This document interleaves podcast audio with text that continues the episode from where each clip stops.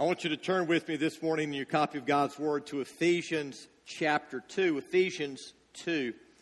Several years ago, Newsweek magazine had a cover article. It was entitled Young Americans Return to God. And, and inside the magazine, it said this Having transformed American society as they march toward middle age, 75 million baby boomers are now leading a return to organized religion whatever their inspiration, they are picking among congregations as if they were restaurants. Now, did you get that? People are choosing churches the same way that they choose restaurants. It seems people are coming to church with the same mindset they have in the world a, a consumer mentality. What is the church going to do for me? What am I going to get from this church? How is this church going to serve me? And while those may be some good questions, if we're going to discover the right church, I believe that they're not the only questions, and they are certainly not the most important questions. Now, for the last several weeks, we've been looking at, at steps that we need to take if we're going to live the life that God created us to live. And, and two weeks ago, we began by talking about repentance. And repentance is, is all too often that, that part of the salvation plan, God's salvation plan, that churches don't address, they don't deal with. But the Bible makes it clear that if we do not repent, we will perish. So we talked about salvation. How are we truly saved biblically? And then last week we talked about baptism and we said that baptism isn't essential for salvation, but it is certainly a vital part of our salvation experience. If we've experienced salvation, then we will express that through baptism. Baptism is the first step of obedience in the Christian life. But this morning, I thought it would be a good idea if we talked about how to choose the right church because the church is a vital part of our Christian life and our Christian growth. And if we do not get plugged into a church, or if we get plugged into the wrong church, it will be impossible for us to grow to the level that God wants us to grow. Now, there are some of you here this morning who, who are not members of Northside. And I want you to know up front that God wants. No, God expects you to be a part of a local church. You need to understand that. God not only wants you to be a part, God expects that. And so you need to ask yourself, what kind of questions do, do I need to ask when I'm looking for that church that God wants me to be a part of. And there are others of you who are a part of the Northside family, but there is that possibility that one day you will move to another town. You will move to another area. And when you do that, you're going to be looking for a church. You better be looking for a church. And so as you look, what kind of questions do you need to ask? As, as you're trying to discover, is this the church that I need to plant roots in, that I need to be a, a part of?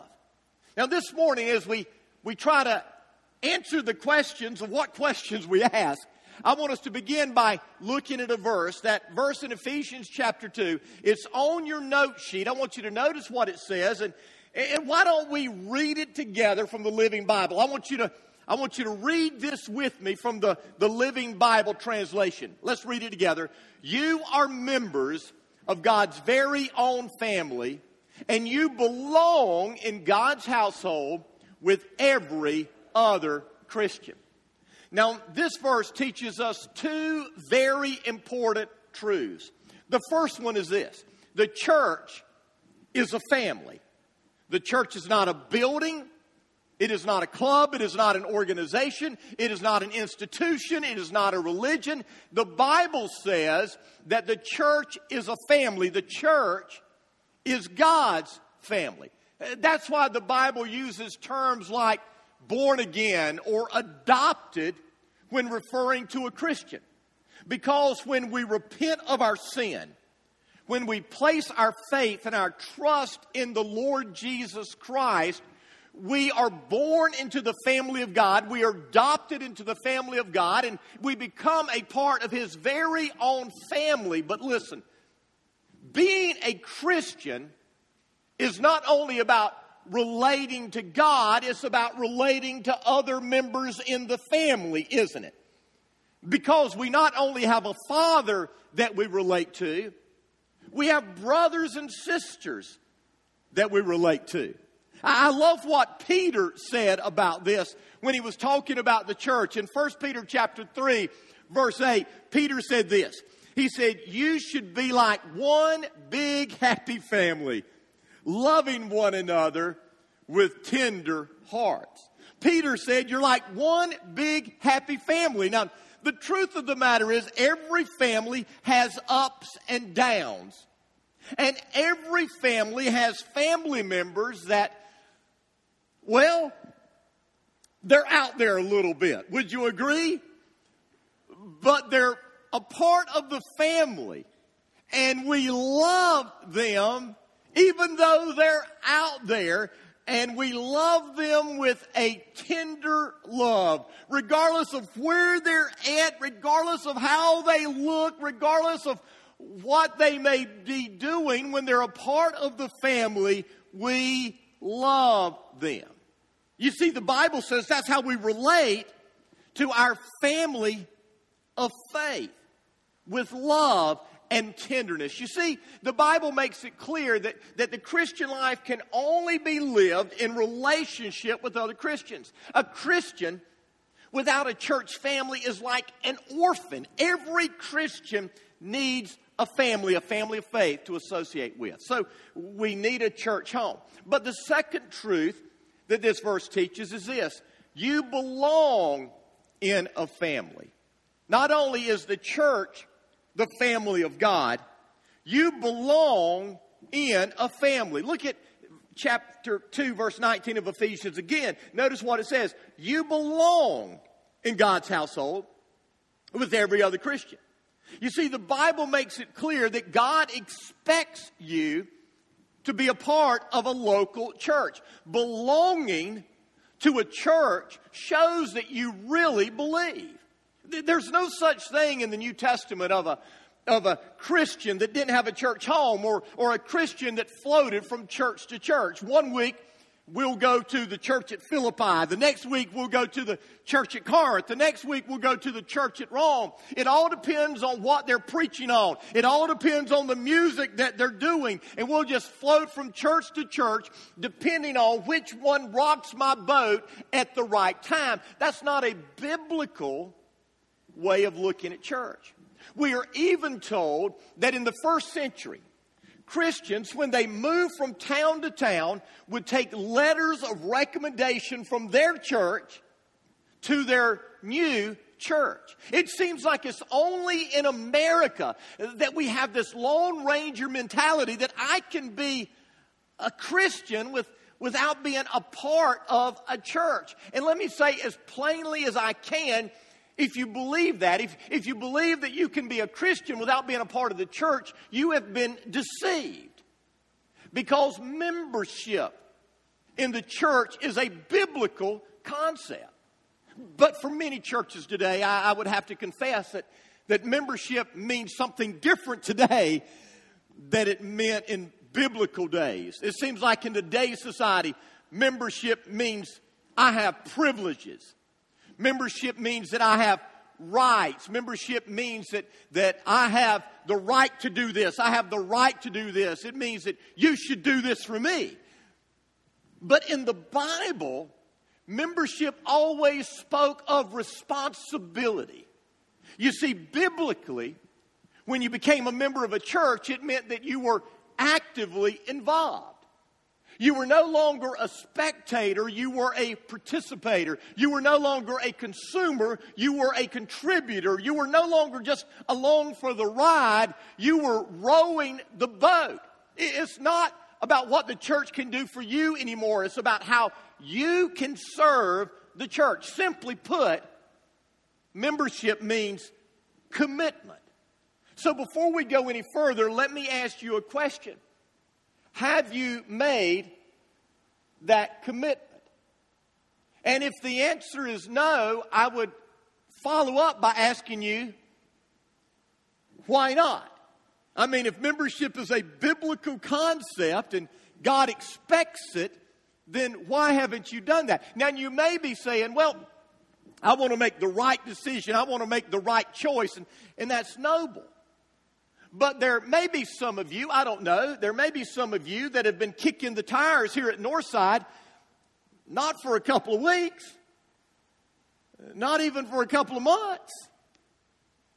Some of you may have been coming to Northside for a year or years, and you've never made that commitment to be a member, to be a part of the family. And, and I would say to you, like I would think a woman would say to a man. You, know, if a, if a man was dating a woman for, you know, a week and it went to a month and it went to a year and then it went on and on and on for years, I would think that sooner or later that woman is going to look that man in the eyes and say, okay, what's your intentions? What you going to do? Are, are we just going to go out on dates or are we going to take this further? Are we going to make a commitment to one another? You see, commitment is a biblical thing. Now, some of you are saying, okay, all right, I understand that, but, but how do I make the choice? And so there are some questions that you can ask that will help you as you make that choice. And here's what I've discovered there are primary questions and there are secondary questions. The primary questions have to do with, with essential issues. I mean, you shouldn't choose a church unless you answer these primary questions correctly. And the church answers these primary questions correctly. And then there are secondary issues that deal more with my preferences, my likes, the way I was brought up, the things that, that float my boat.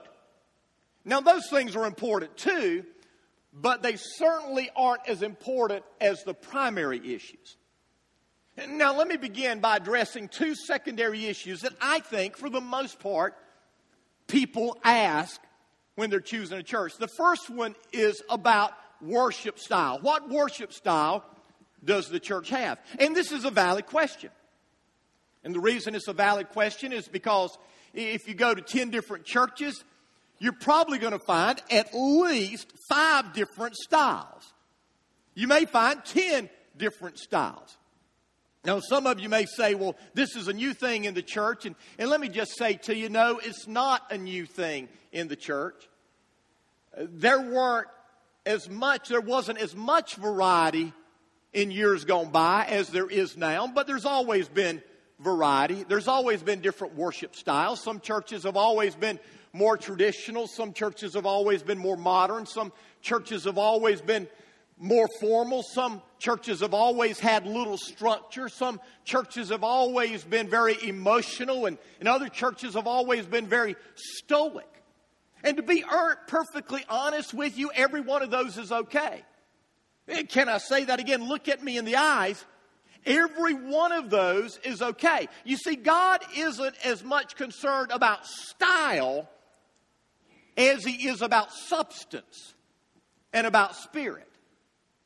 So, what do we do here at Northside? Well, here's what we say our desire is to have celebrative worship. Now, why do we say that? Well, the reason is because we believe that we are gathering together to celebrate the fact that Jesus rose from the dead and defeated sin and death. We come together on Sunday primarily because that's the day he did it. We come to a tomb that is locked up with a stone in front of it, and we get in here and we realize that the stone has been rolled away. Death has not defeated us, sin cannot overcome us because Jesus is alive. And I believe that that is a reason to celebrate. That's why we try to have a celebrative style. Our vision statement says this We envision a church worshiping together where the power of God is seen. We, want visible manifestations of God moving in our midst, where the presence of God is felt. I mean, we want God to stir our emotions, and where the um, truth of God is presented. We want to make sure that this book is guiding and directing everything we do. I, I love what Warren Wiersbe said. He said, Worship is the believer's response with all that he is mind, emotions, will, and body to all that God is, all that God says, and all that God does. And now here's what I've discovered about worship worship is more about me or, or you. It's more about my attitude, my heart, my desire than it is a style. And let me give you an example. Back in July, Sherry and I were in Dallas on a Sunday.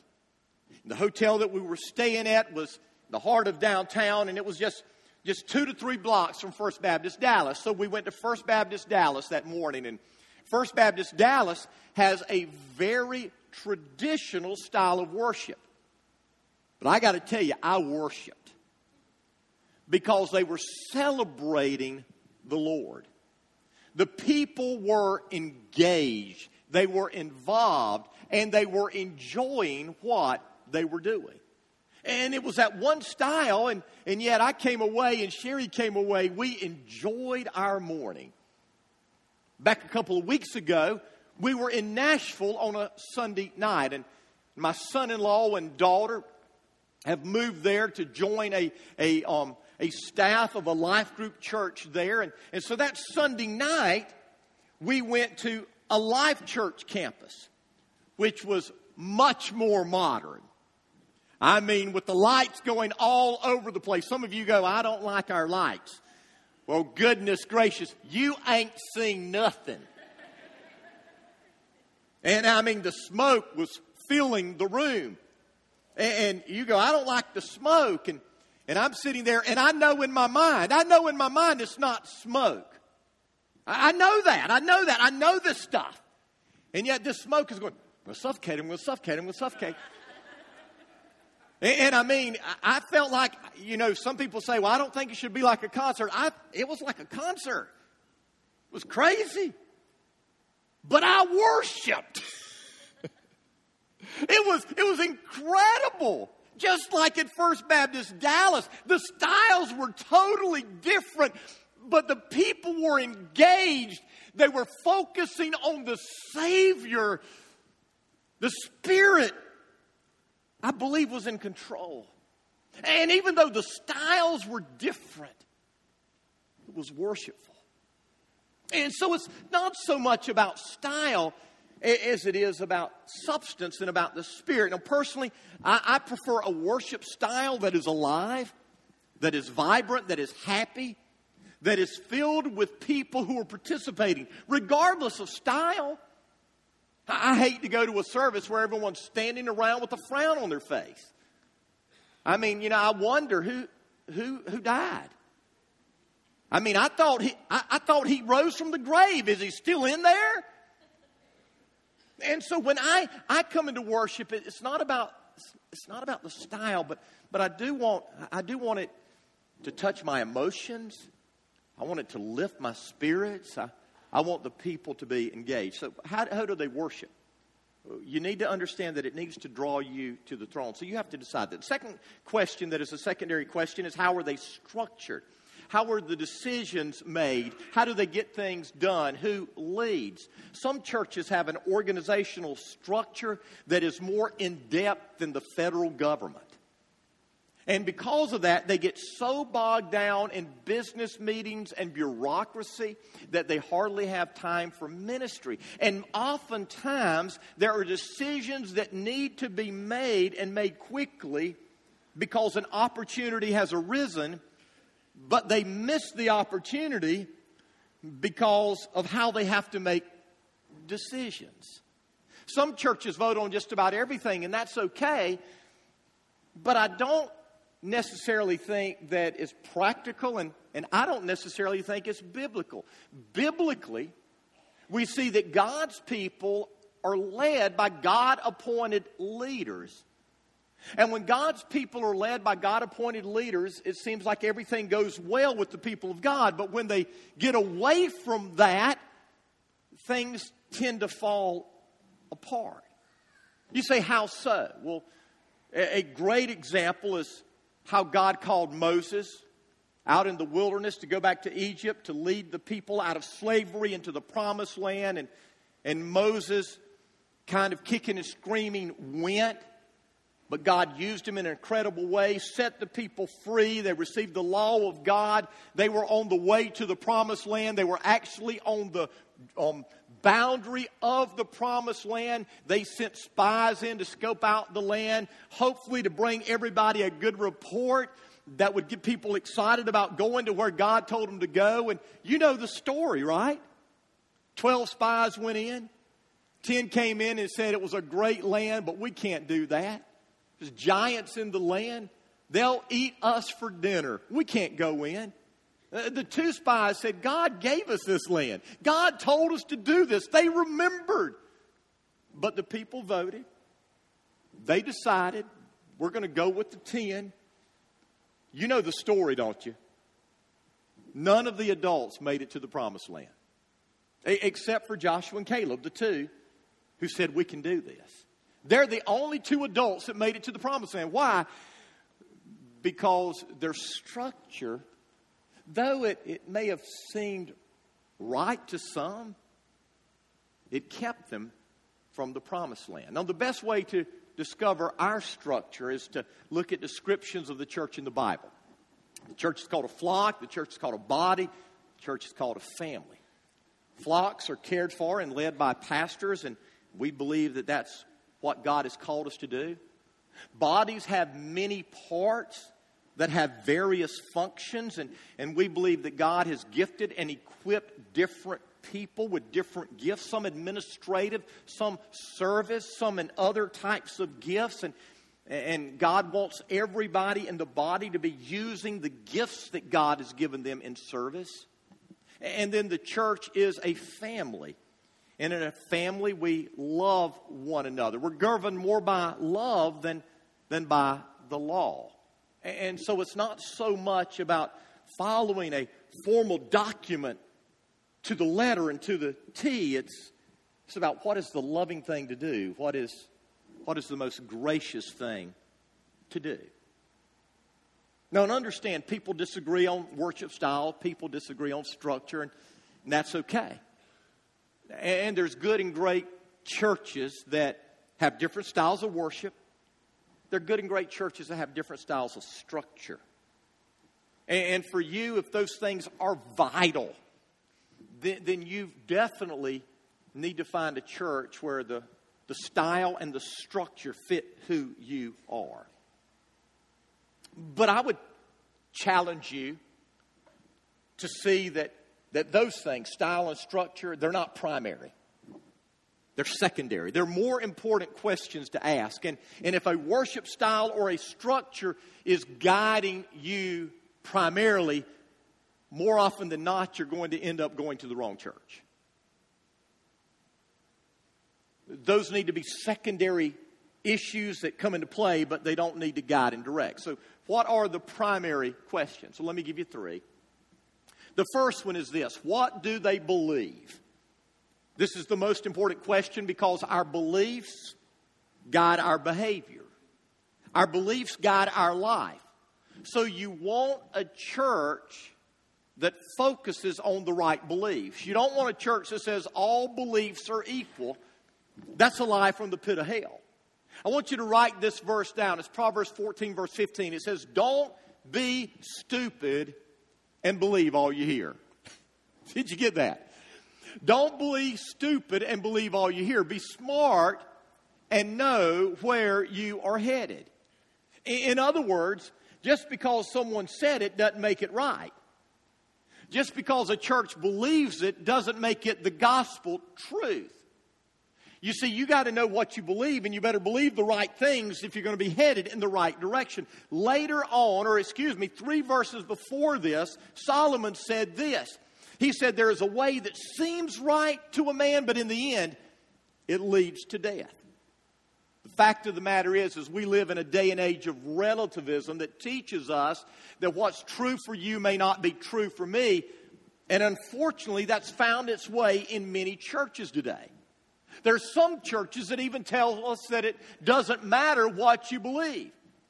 There are more and more churches today that, that seem to be filled with feel good cliches and self help gurus, but the problem is cliches and gurus never deal with the root issues of our problems.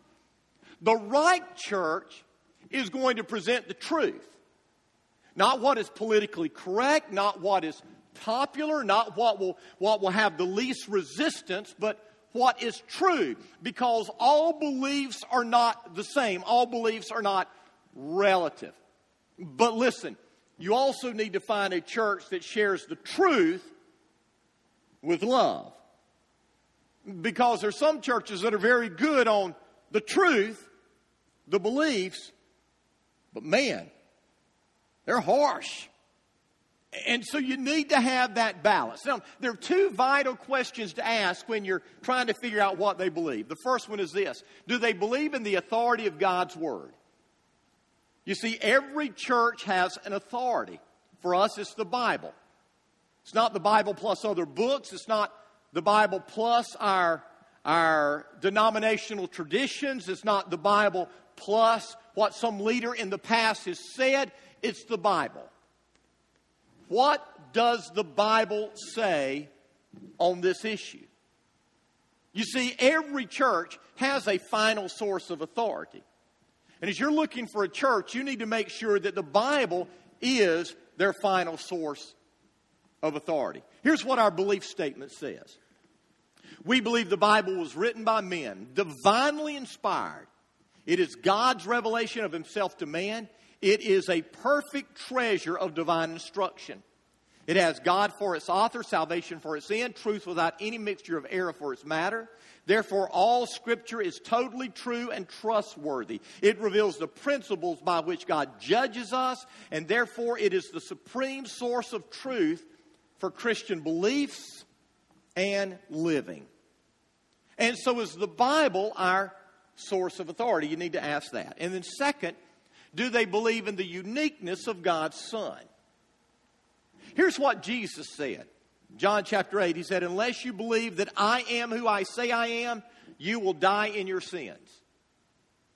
It's pretty important, isn't it? Unless you believe what I say about myself, you will die in your sins. Now, Jesus said this He said, I am the way, I am the truth, I am the life. No one can come into the Father except through me. You see, there are not many ways to salvation, there is one way to salvation, and Jesus is his name. Now, who is Jesus? Jesus is God who took on human flesh. He was born of a virgin. He lived a perfect life. He died on the cross for our sins. On the third day, he defeated death, he defeated sin, and he rose from the grave. He appeared to his disciples for 40 days, and after that, he ascended into heaven. And guess what? He's coming back. And we're looking forward to that. And so, what does that church believe about Jesus? Everything I said should be a non negotiable to you. So, before you ever choose a church, you need to say, What do you believe about the Bible? What do you believe about Jesus? But next, after you ask, What do they believe? you need to ask, Can I belong? Is this a place that that I can belong. In Romans chapter 12, verse 5, it says, In Christ, we who are many form one body, and each member, don't miss this, each member belongs to all the others. Wow. Talk about communism. I, I mean, the scripture says that you belong to the other parts of the body. Now, I can tell you what that does do. That strikes a death blow to the notion that I go into a church because of what's in it for me.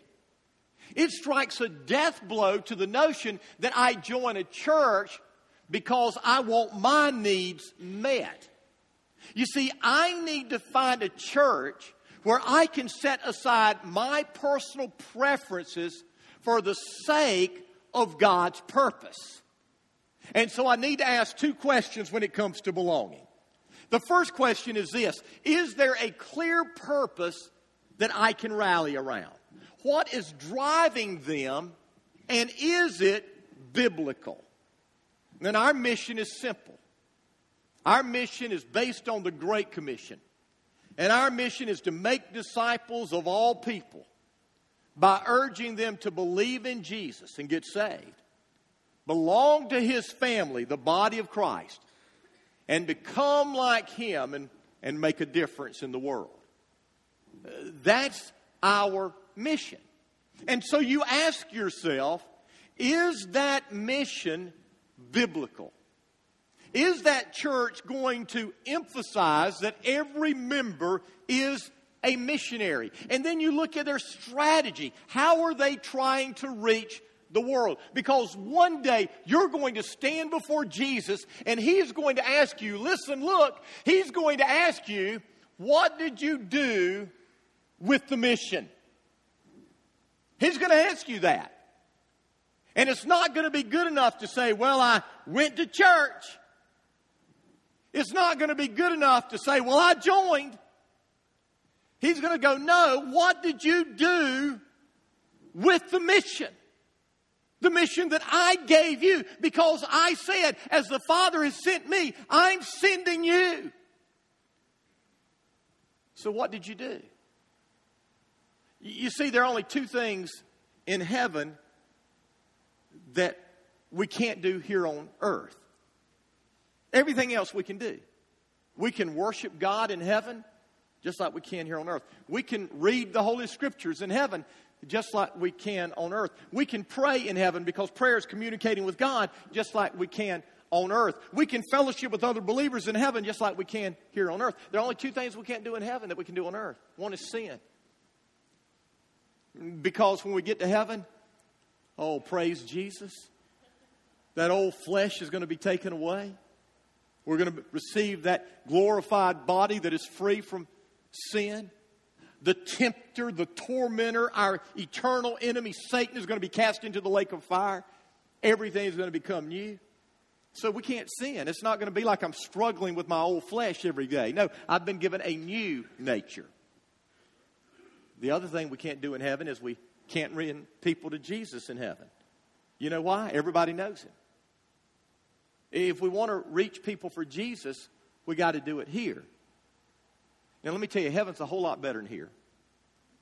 And so, why are we here?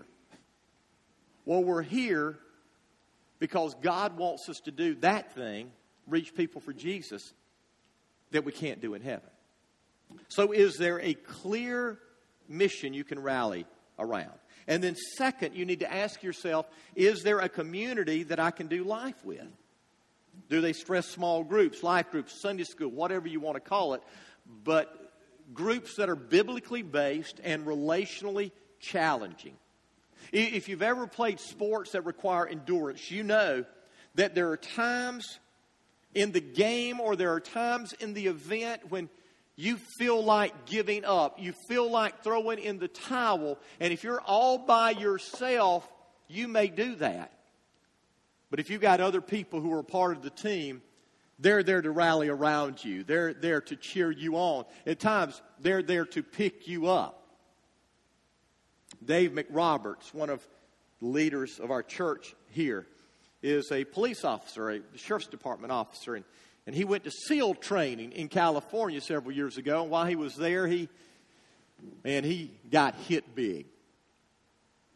Dave's a diabetic, and um, and he his insulin or whatever got low and he went into a diabetic episode and they were climbing up a mountain there and I mean it was tough.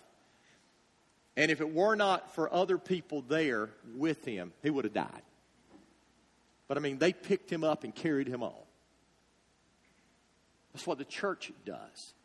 You see, we ask ourselves, is there a community that I can connect with? That, that one, when I am down, they're there and they're going to pick me up. But two, when others are down, I'm going to gather around them and pick them up. That's where the Bible talks about the one another's of Scripture. There are over 50 of those in Scripture. So, what do they believe? Is, eh, do they believe in the authority of God's Word? Do they believe in the uniqueness of God's Son? Can I belong? Is there a, a purpose that I can rally around? Is there a community I can connect with? And then finally, will they help me become more like Jesus? 2 Corinthians 13 9 says, Our greatest wish and prayer is that you become mature Christians. In Romans 8, Paul said, For from the very beginning, God decided that those who come to him should become like his son. Here's what I've discovered. And please, please don't get offended by this, but I've, I've discovered that, that many people, and perhaps most people, the reason, the real reason they don't join a church is simple. They don't want to be held responsible. That's the, that's the real reason. I don't want you to ask anything of me. I would rather sit and soak it in than be expected to serve. I would rather you meet my needs. I would rather you heal my hurts. I would rather you solve my problems than having a commitment to do life with other people and get involved in their life. You see, maturity is a commitment. And the right church is going to help you become a fully follower, devoted follower of Christ. That church is going to help you learn how to pray, how to study God's Word, how to manage your money, how to serve others, how to share your faith. That church is going to continually challenge you to become more and more committed.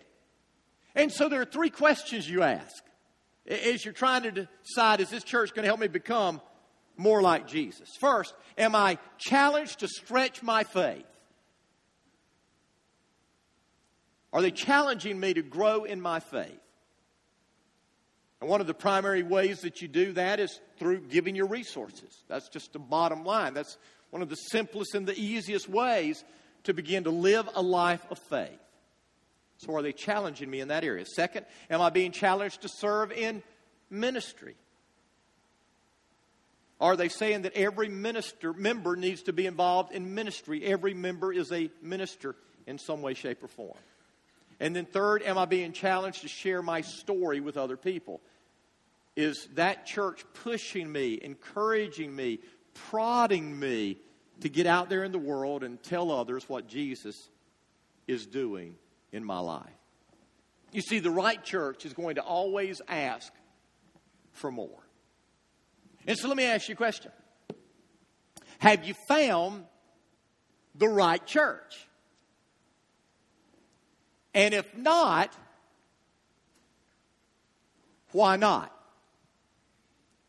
And what you need to start doing right here, right now, and if you haven't made a commitment to Northside, you need to ask yourself why. And hear me. If you sit back and, and you ask those three primary questions, the three most important questions, I, you're not going to find a church that's more biblical. It's following God's word more. But if those secondary questions are kind of holding you back, you go, I don't want to be a part of Northside. Well, here's what you need to do you need to find a church where you can plug in, where you can commit your life to the mission and begin to serve. Because God expects you not to sit in a seat. God expects you to serve. God expects you to share. God expects you to get involved. And my prayer, my desire, is that every single one of you who are here, who are not a part of the Northside family, will say, I need to take that next step. I need to get plugged in at Northside. What do I need to do? Well, the answer is you need to go through our Running Together class, a class that over 50 people were at yesterday. Because that's the prerequisite to being a part of our church. Because we have a covenant membership. We believe we live in covenant with one another. And so, have you found a church? If you haven't, make the commitment to find it. But more than that, I would ask you have you found Christ? Because a church without Jesus in your life is an empty shell. So you need Jesus. So if you're here and you've never given your heart and life to Jesus, here's what I want you to do. I want you to bow your head, close your eyes, and we're going to pray a prayer. Prayer we pray practically every week. For some of you, it may get old and mundane and repetitive, but hear me. We would be amiss if we believe Jesus is the only way to heaven and we don't give people every week an opportunity to receive Him. And so, if you're here and you've never repented of your sins and placed your faith in Jesus, surrendering your all to Him, you want to do that this morning, then I encourage you to pray this prayer right now with all your heart. Dear Jesus, I come to you this morning acknowledging my sin. I know my best is never going to be good enough. Please forgive me. I know you died on the cross. I know you rose from the grave to pay for my sins. Right now, in this moment, I'm trusting you to save me, and I'm trusting you with my life. I'm giving you control. Fill me with your spirit. From this moment on, you're my Savior. You're my Lord. You're my God. Thank you for hearing me, Jesus. Thank you for saving me. Amen.